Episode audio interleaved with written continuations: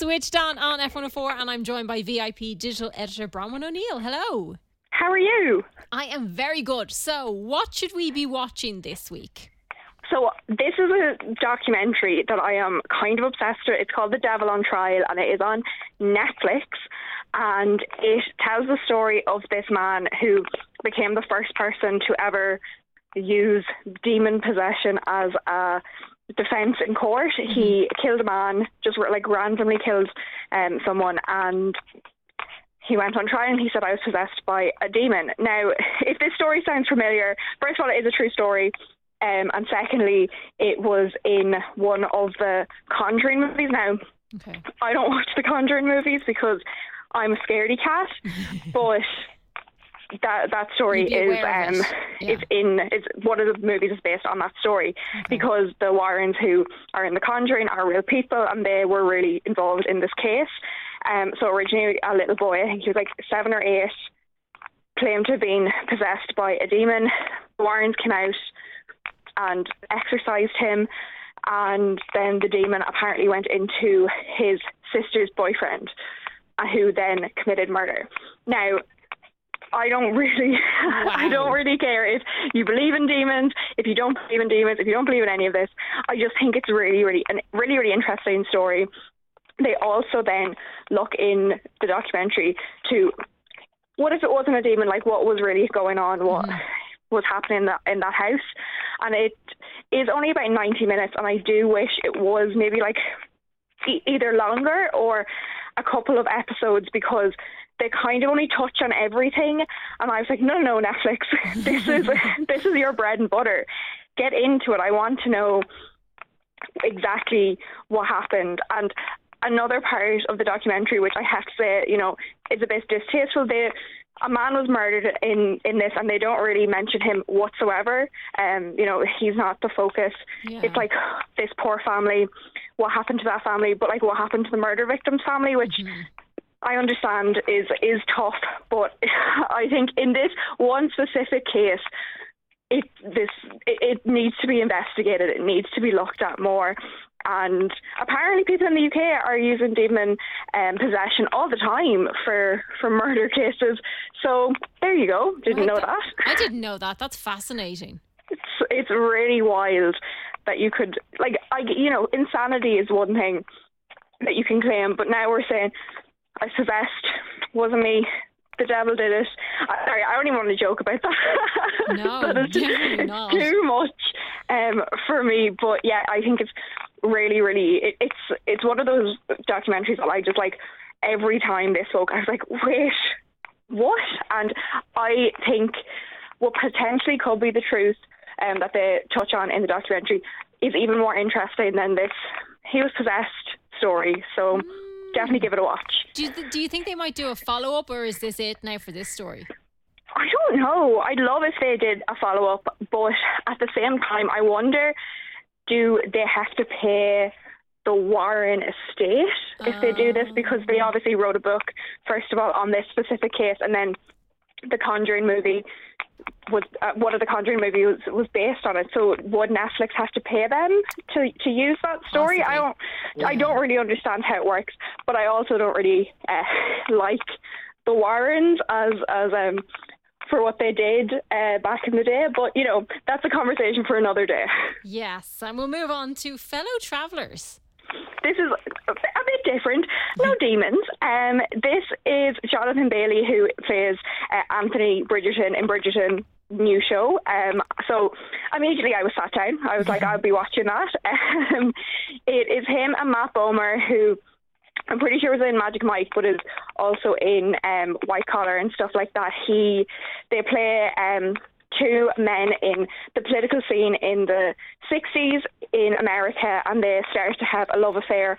Obviously, at the time, that was first of all illegal um, and then obviously very dangerous for them in their careers. So it's quite interesting to see the kind of how they, how much they push their own boundaries for their love of each other, and it spans from the 60s to the 70s to the 80s, um, and obviously there was quite a lot of stuff happening for queer yeah. people across the world at those times. So it's really, really interesting, and that's on Paramount uh, if you have that streaming service.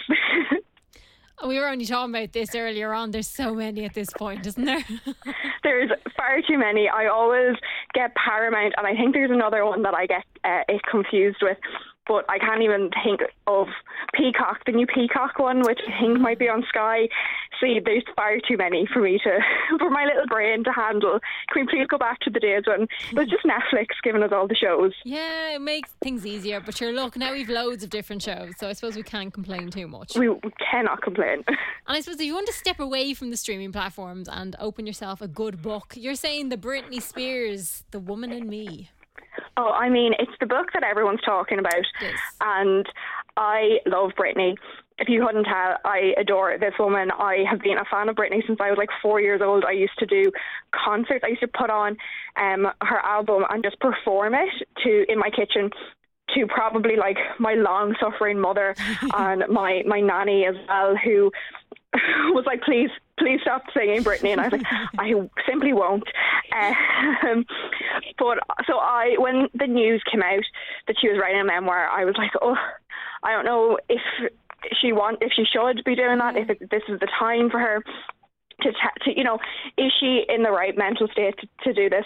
And I will put my hands up and say she completely is because this is no holds barred. There, she just like addresses everything basically that was spread about her in the press. She talks about her relationship with Justin. Obviously, that kind of has grabbed headlines. Yeah. And then she had to come out and apologise, which I find really hard to be like, oh, I didn't want to hurt anyone. This that was my intention. My intention was to tell my story, which I think is really unfair because that's what she did. Like this is her side of the story, and if you don't like that, like tough, basically, um, you know, she hasn't been able to tell her story ever. And then she was in a conservatorship for 13 years where she didn't even, she wasn't even allowed to use her money. She like discusses being on, not even a budget, but she was given like an amount of money, like pocket money basically, the money that she had earned herself, and was told this is how much you can spend every week, which, you know, is insane. And I think it's a really, really interesting read. She doesn't like beat around the bush. There is no like, and I went here and I did this. It's like boom, boom, boom, fact after fact, just kind of knocking everything down. Mm-hmm. And she's even hinted that part two could be coming. So I, you know, I'll sit down again because this has reportedly become the fastest selling book ever. And it's no surprise that, that doesn't surprise me at all. And I suppose she probably did that where it was just fact, fact, fact because we'd heard so much. Obviously, the Free Britney movement happened, and we all heard about that. At the start, I didn't believe that. I thought something crazy was happening online. I didn't realize it was actually legit. So then, when that all started to come in out or come out, I think we all kind of had questions, even though you didn't know whether or not you should really be wanting answers to those questions because of the situation she'd been in. That I suppose she was just like, look, I just need to tell my side of things, and I'm kind of glad she got to do that. But I didn't realize she had to apologize. That's not right. No, because I don't think she said anything. She, I will say Britney is very. She has a lot of grace and a lot of love in her heart for literally everyone, even her her family, even Justin. She like kind of def- not defends them, but she's mm-hmm. like, I understand what they did was wrong, but also this is probably why they did it. And I was like, Britney, you are too good because if that uh, if the situation was anyone else, I don't know if they could have that space to forgive people or yeah. even like understand them, even if she hasn't forgiven them. But yeah, and like obviously, even before the conservatorship, there were all these, like, you know, she was like chased by the paparazzi mm. constantly. There were all these tabloids about her, and she was like, "This is what was really happening."